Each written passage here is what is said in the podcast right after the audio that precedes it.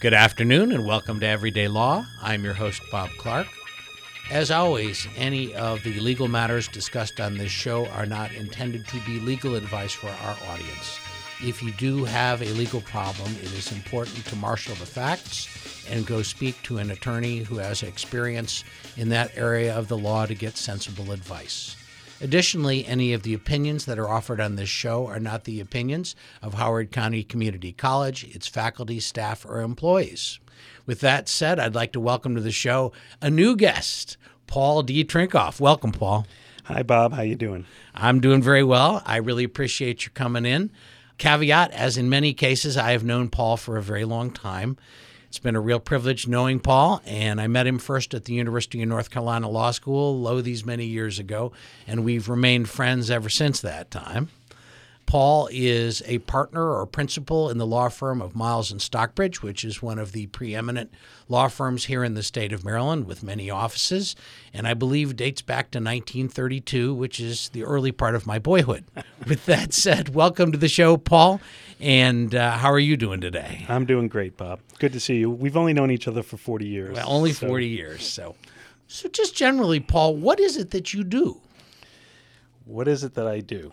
I am a partner in the corporate and securities group at Miles and Stockbridge. Okay. I get involved in representing non public businesses in the sense that I don't do securities work. Okay. We have other lawyers in our firm who do that. Uh, some of my clients are public companies, but I or we don't do their securities work. I get involved in a lot of M&A transactions. What is that? Mergers and acquisitions. Okay. Sales of business, sales of assets, combinations, things of that sort. And I have a special expertise in commercial real estate, including some land development, some of which I do here in Howard County. And doubtless, this is something that since boyhood you wanted to pursue. No, this is something that has evolved over the years along a very long and winding path. It's one of the things I wanted to touch on with you today because you know, the general purpose of the program is to acquaint people at HCC with different career options and directions. And there is some tendency, I think, for people to think that, you know, you should have this path. You know, you want to be a, a urologist when you're 10 years old, kind of thing. And, you know, my experience and, and the bulk of my guests' experience is not that. And I gather that this was not something you've thought about since boyhood. No, this was not something I thought about since boyhood. And in my experience, having worked with and mentored a lot of younger lawyers, I think that I have kind of derived some general kind of common paths and ways in which uh, the career kind of evolves over time. And is that applicable to just the law, or would you say generally to all walks of life? I think it have general applicability. Obviously, certain fields you want to be a doctor, you know you're going to go to medical school. Of course, which of the various specialties you ultimately will uh, focus down on, I think that's also part of the the evolution. So, in my experience, a lot of this is sort of coincidental or accidental. Is that yours as well?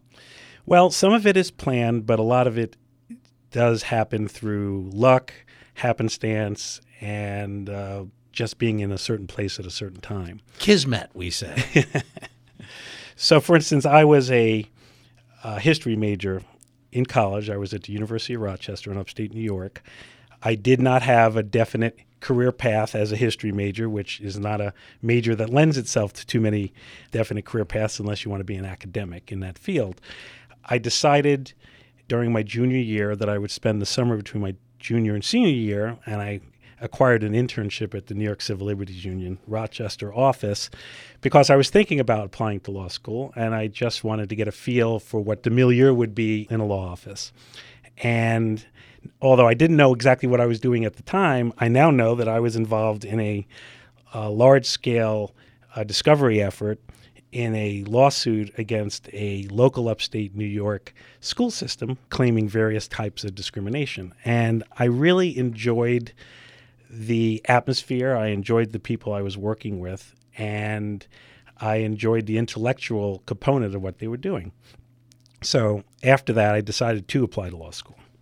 So, just to clarify, when we're talking about discovery, it's the process in a lawsuit where the parties on either side exchange information, correct? That's correct. And I was involved in document production. I was one of the people who was looking through hundreds of boxes in a dusty warehouse trying to unearth the relevant facts that would underpin this uh, lawsuit. Did you find the smoking gun somewhere?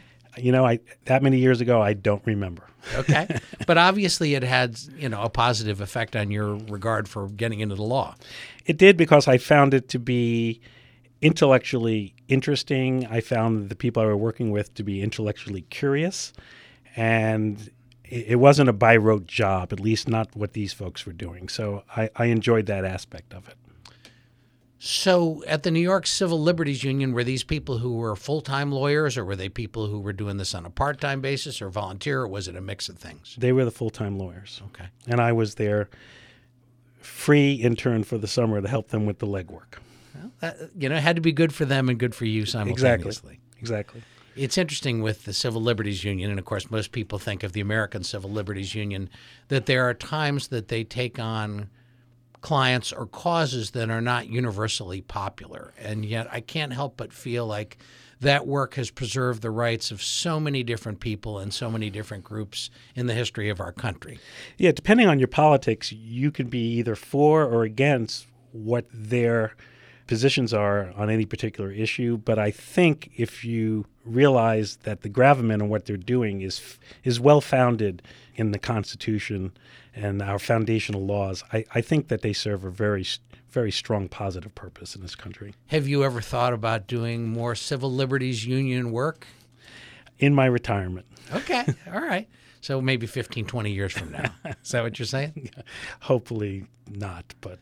All right. So your path led you to law school. How'd you end up in North Carolina? It seems incongruous. It was very incongruous, but I had a choice back then as between uh, Boston College, Georgetown Law Center, and the University of North Carolina.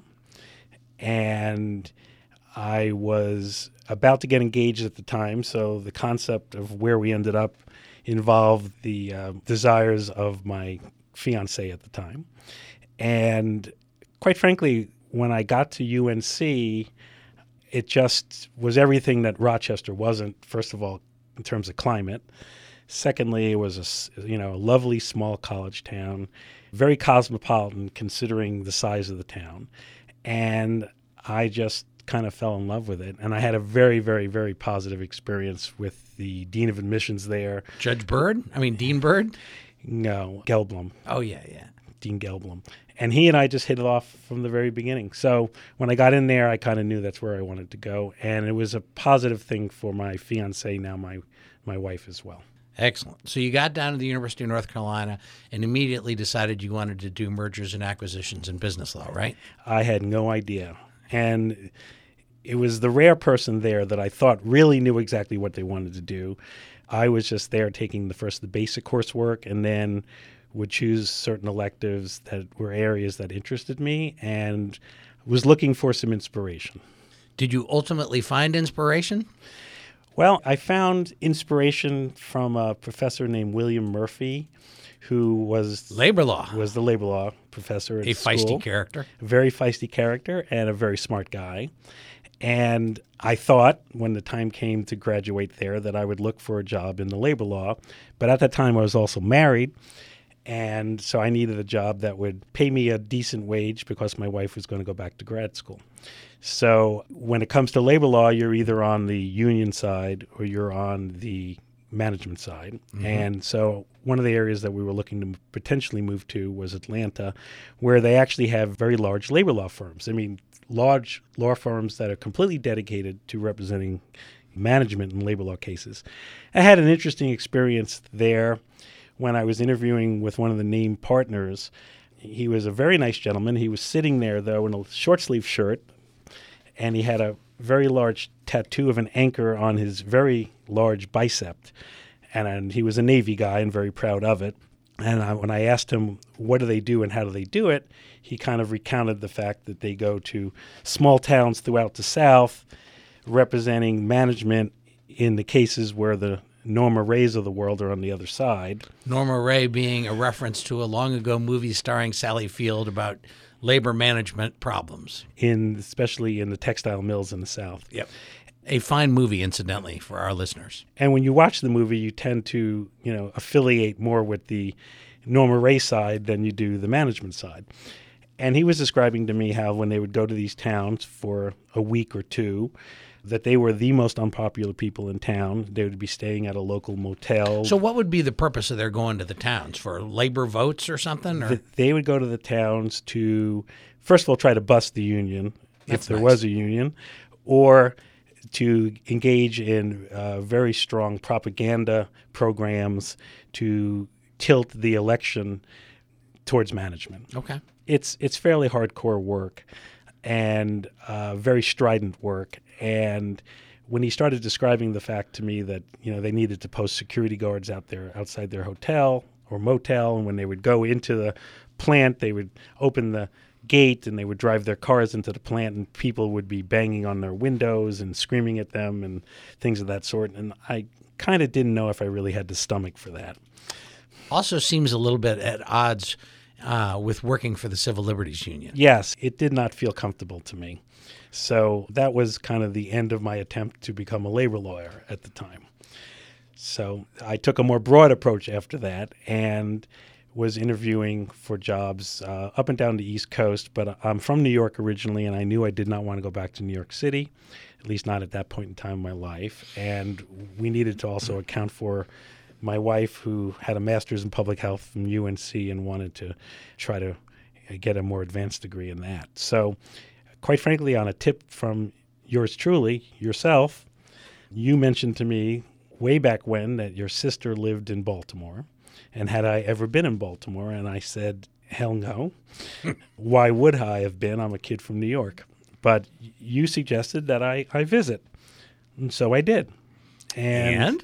that changed our thoughts about Baltimore and the area. Baltimore was getting positive press at the time. Harborplace had just opened. And it was interesting because you would go into downtown Baltimore, even back in 1981 when this was happening, which is long before all of the inner city development that's occurred in Baltimore since. And the dichotomy between how many people were in downtown Baltimore and how many cultural institutions were in downtown Baltimore compared to Atlanta at the time was fairly striking. Atlanta was, after five o'clock, was just empty and not besmirching Atlanta. I was just down there recently, and it's a lovely city, but I kind of liked the vibe that I was seeing here, and it fit in very well for my wife, who eventually went to Hopkins and got a doctorate in public health. So most fortunate. So you interviewed with job for jobs here, Right. and what happened there? Well, I was offered a job at a small, relatively boutique litigation firm. Very well renowned for very well renowned. One of the named partners was a senator from Maryland for many years, and uh, was offered that job. Felt very at home there. At uh, really just seemed like it would be a comfortable place to work, and so that's where I started in 1981. And you immediately were doing what you've done ever since, right? Absolutely not. Okay, there you go. You see, these are the turns in the road. People have to adjust in life. And that's, I think, as I compile the Trinkoff rules of the road, they would be have an open mind about things and be ready for twists and turns. Well, this was a litigation oriented firm and had some very well known litigators Uh, in the firm. And I spent the first two years of my life doing large scale construction litigation, representing a very large contractor from Colorado who built a significant part of the Baltimore metro system that was under construction at the time. And so I was on on that construction case, and I was one of the litigators who was doing a lot of discovery in that case. Including riding the metro before it ever opened, right? I was down in, in the tunnel on the metro and even walking parts of the tunnel long before they were open to the public. that had to be kind of cool. It was definitely cool. As a kid, I always liked to ride in the front car of the New York subway so I could look out the front. This was uh, was very exciting. Maybe if you were claustrophobic, it wouldn't be quite so nice. No, probably but uh, not. Evidently, not an issue for you. Not now. there you go. So you worked on that at Tydings and Rosenberg, Right. And at some point in time, obviously, you started doing something different. How did that come about? Well, some of it was happenstance. There were two partners that joined Tydings and Rosenberg. One happened to be a friend of mine, Okay. and he was a well known bankruptcy attorney in Baltimore. And the other one was a person who brought a corporate practice and a tax practice to the firm, which is something we really didn't have an incredible amount of depth at. And I wanted to have a chance to work with my friend, and I also volunteered to be support for the, the new corporate practice that was coming on board. And I grew up in a family business in New York. There was a, it was a multi-family electronic distributorship, and I was required to uh, to work for my father during the summers, and I also worked every Saturday. And so I kind of got a feel for business, and I, I kind of enjoyed business, especially in the kind of closely held genre, which is what my parents had. And I thought this was a chance to do something a little different and a little something interesting. And I took this as an opportunity to learn. So I started doing both bankruptcy law and corporate work. And I kind of And realized you hadn't had any experience with either previously. I'd had just very limited experience. so, how did you go about learning the material? I mean, that scares a lot of people. Well, and and I can understand that. Well, first of all, I was kind of a sponge. I did a lot of reading. Whenever I was asked to look at a project, I would read up about the project I was doing, but I would I would try to go over the edge of that project and kind of just continue to digest information. And I asked a lot of questions. And this particular partner was uh, a very nice guy, and he was willing to answer all my questions. And I did the same thing with the bankruptcy work. And ultimately, I ended up becoming fairly well known as a bankruptcy lawyer in Baltimore. You know, over the Even nationally, as I recall. well, I I got involved in projects that you know were outside the state of Maryland, and it was an interesting combination of my two experiences because I started to develop an expertise in transactional work emanating from bankruptcy. Okay, can you provide an English interpretation of what you just said? Okay, well, very often in a bankruptcy case, especially when you're talking about a Chapter 11, which is a corporate reorg, Corporate reorganization, when a company wants to reorganize because its Right. debt structure is unwieldy. Exactly. And there are many things you do to kind of refine the debt structure and to try to make it a, a, a workable going concern going forward. But w- one of the exit strategies is a sale. A sale of an entire business, a sale of a portion of a business, and you hear about it on the news all the time. You do. Uh, certain businesses are going to get rid of, you know, one product line or one product division as part of their emanating from bankruptcy. And I started to handle many of those sales. They're called Bankruptcy Code Section 363 sales. Okay. And it was a way to feed both my interest in bankruptcy law as well as my interest in doing a business and transactional practice.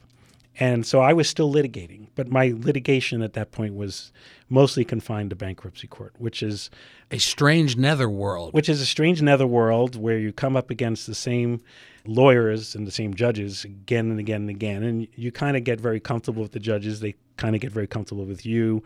You learn how to work with the different counsel who are in the bankruptcy bar. And it's also litigation that, that never involves juries. So Okay. it's they're all judge trials. So you wandered into that, Right. and again, an unexpected turn in things. Right. So that isn't really where you ended up professionally, though. It's a component of it, I suppose. But you then took some subsequent turns. And how is it that that happened? Well, so I was doing significant transactions out of bankruptcy, the Hilton Hotel in Bridgeport, Connecticut, Park Sausage, which actually was a receivership, but Park more Park Sausage Mom I out of. Baltimore was a moniker that I grew up with even in New York. It may be lost on our younger audience, but it was a prominent product on TV all the time. Which and, did- and I might add, there there's a sort of famous connection with that, as I recall. That the Park Sausage, uh, you had a transaction with uh, someone of significance. Yeah, the purchaser of Park Sausage was Franco Harris. And again, for young people, Hall of Fame running back, probably the preeminent, and for Ravens fans, evil Pittsburgh Steeler. and the uh, the receiver of the immaculate reception. The ima- exactly, exactly.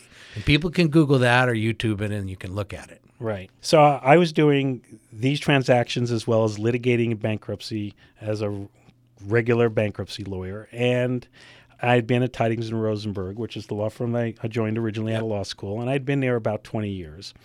And what I found was that I thought I needed a different platform for my business work where I'd, I'd be able to have more support. So, I a s- larger law firm in up- theory. well, either a larger law firm or a boutique law firm that was more geared towards doing transactional and finance work as opposed to just doing you know litigation. Got it.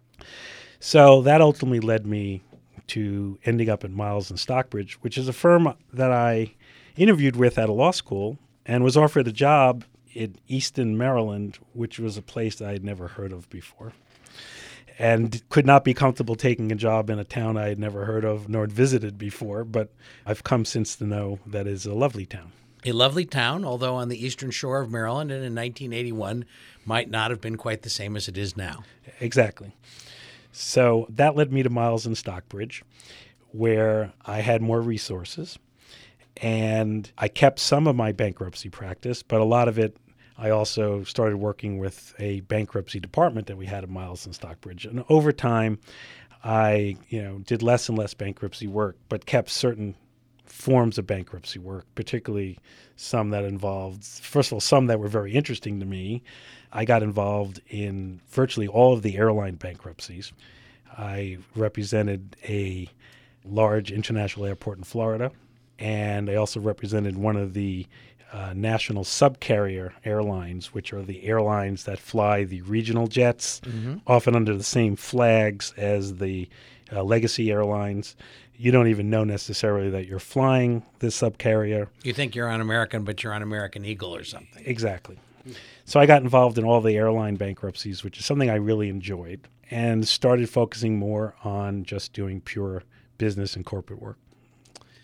Now, at some point in time, you also sort of took a turn into the real estate development world. Am I right about that? That is correct. And representing what sort of people or entities or, or you know, Well, I met various folks in the real estate world. and, but how did you know you're in the bankruptcy, the airlines, the this and that? How did you go about taking yet another turn in your career to meet the real estate people? Well, my first pure real estate client was a gentleman who was referred to me because he had, well, as most real estate developers do, they have uh, each deal, each project is in a different wrapper, so to speak, and you have different And we're not talking about Tupac kind of rapper. No, we're talking about back then they were either LLPs, uh, well, they were limited partnerships since they've become limited liability partnerships or LLCs, limited liability companies.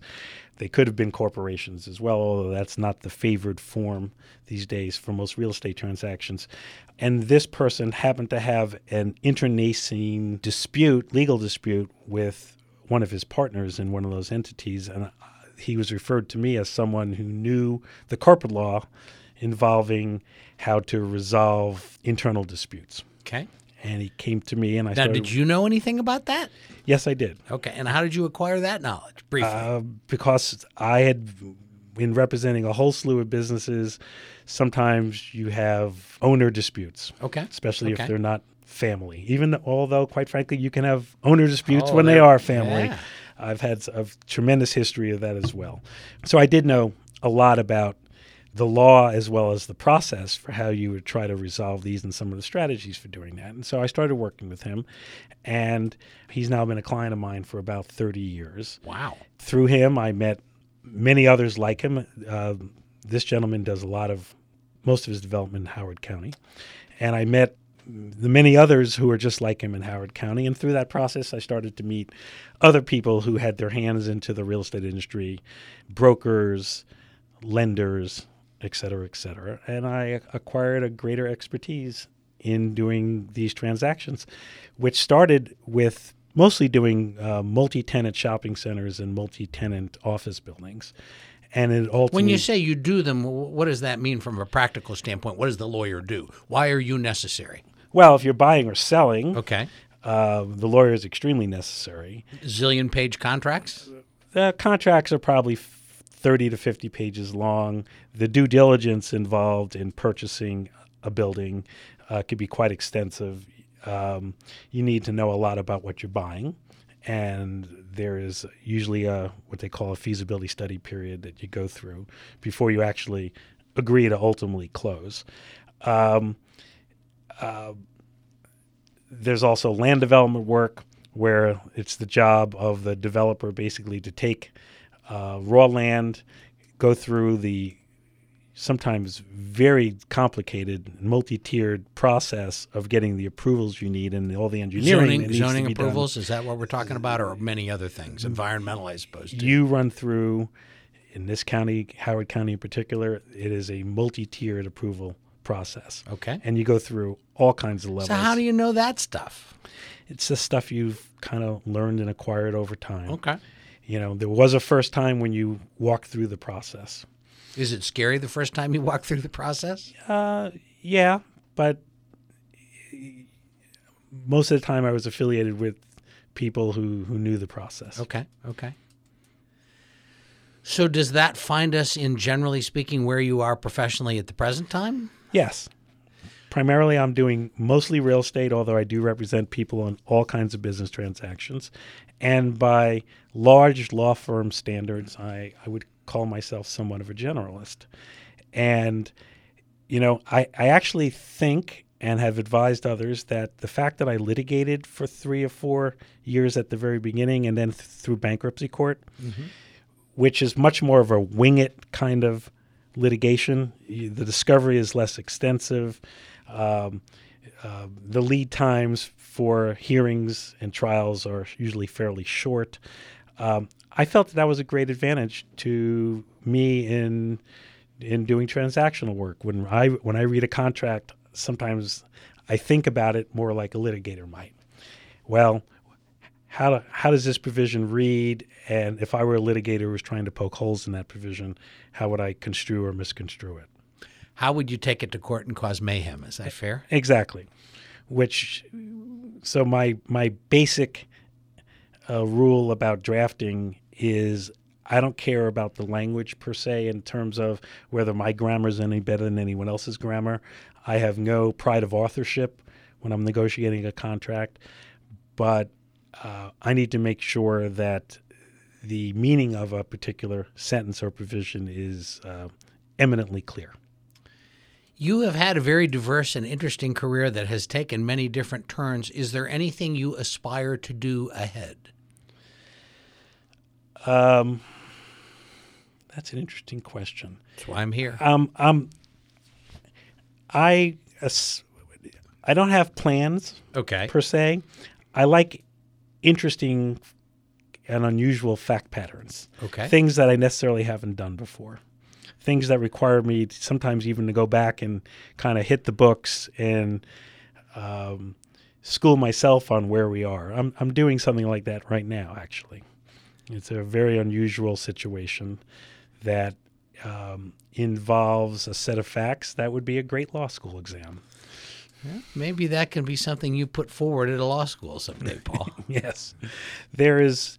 I, I don't know how much folks, you know, who are interested in the um, the surveying of the Mason Dixon line, uh, but if you look at the Mason Dixon line when it gets up above New Jersey, it goes from a straight line to kind of a circle. Are you going to talk about the wedge? Well, I'm not. well, I don't know if we're, we're when you say the wedge, we're talking about the well, same thing. Another day we'll do that show. But that circle, interestingly enough, count, uh, includes within the state of Delaware a small portion of the state of New Jersey. Um, there is a situation in Maryland, down in southern Maryland, which is not that dissimilar to that, where you have a small parcel of developed property that is actually in Maryland, even though it's in Virginia.